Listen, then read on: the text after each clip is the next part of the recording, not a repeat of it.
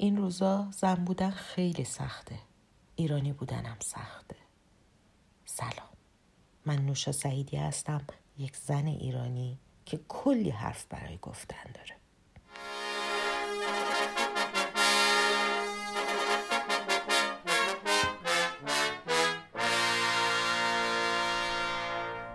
جونم براتون بگه که ما مادرها و پدرها عادت داریم سر خیلی از مسائل به بچه هامون گیر بدیم.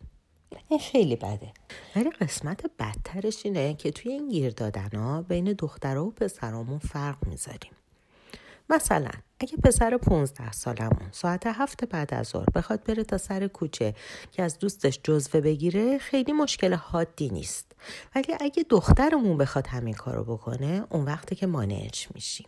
باش حرف می‌زنیم شاید هم دعوا می‌کنیم. و آخر سر هم فقط به این شرط بهش اجازه میدیم بره که برادرش که اتفاقا پنج سال هم ازش کوچیکتره همراهیش کنه. لطفا توی ذهنتون فورا جوابهایی که نسل هاست تکرار میشن رو مرور نکنین. می‌دونم که جامعه امن نیست ولی به احتمال زیاد دلیل شما برای اجازه ندادن اینها نیست. دلیل شما می‌تونه این کلیشه باشه که دختر که این ساعت بیرون نمیره مخصوصا تنها.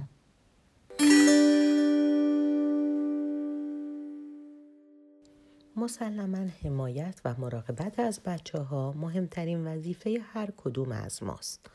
ولی این بین چیزی که خیلی اذیت می‌کنه اینه که ما خیلی وقتها به جای مواظبت از بچه هامون فقط پیرو یک سری کلیشه ها هستیم که چه بسا ما مادرها خودمون هم به عنوان یک زن بارها و بارها ازشون صدمه خوردیم. کلیشه هایی که اگه برعکسشون کنیم و به جای خانوم ها برای مردها ازشون استفاده کنیم نه تنها خنده دار که حتی گاهی لجدرار هم میشن. کلیشه های مثل این جمله ها پسرم خودتو بپوشون. اینجا زن نامحرم نشسته ها. یا من زنم. هر کاری دوست داشته باشم می‌کنم. ولی تو مردی فرق می‌کنه. یا مثلا اینکه مگه میشه یه پسر تنها این ساعت بره بیرون؟ خودتو با خواهرت مقایسه نکن. اون دختره فرق داره. با خواهرت میری و با خواهرت هم برمیگردی یا؟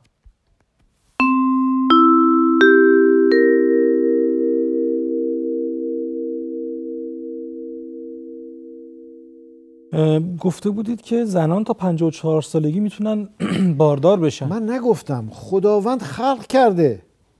ببینید این دست من و شما که نیست که. زن از زمانی که تختانش فعال میشه تا زمانی که تختانش دیگه فعال نیست می‌تونه بارور بشه.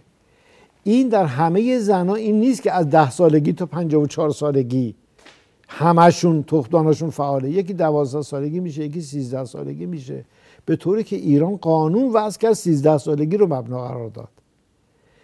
او رو خدا اونجوری خلق کرده. به محض که اون نشانه ها پیدا شد ایشون شده خانم.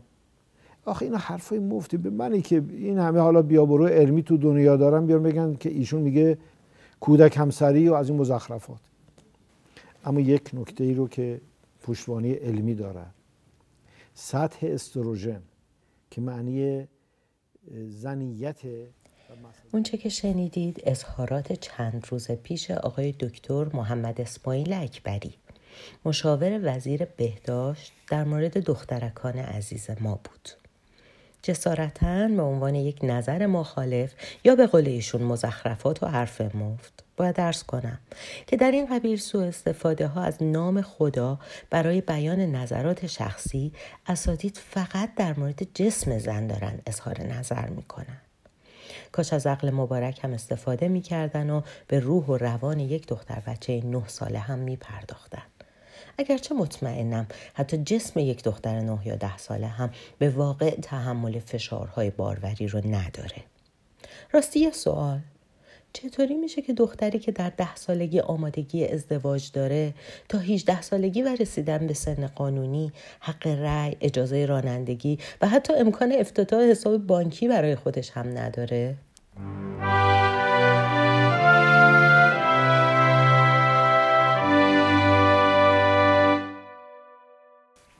اما برای اینکه از موضوع اصلیمون خیلی دور نشیم خوبه یه نگاهی هم داشته باشیم به حضور این کلیشه ها در اجتماع خارج از محدوده خونه. مثلا در مدرسه و در بزرگسالی. کلیشه هایی که اگر برعکسشون کنیم خیلی هم خالی از لطف نیستن. مثلا مادری که به پسرش میگه من امروز نمی‌تونم بیام ولی خواهرت تا دم مدرسه همرات میاد که تنها نباشی. یا مثلا نازم و معلمی که از کل کلاس مدرسه پسرانه می‌خوان که محتویات کیفهاشون رو بیرون بریزن که خدای نکرده یه وقت تیغ اصلاح افترشیو و از این قبیل چیزها همراهشون نباشه.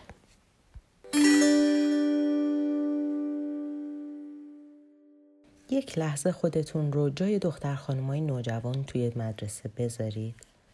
تفلک ها به جای اینکه حواسشون به درس و مدرسه باشه باید دنیایی از استرس رو به خاطر موضوعات ساده و بیقابلیت تحمل کنن.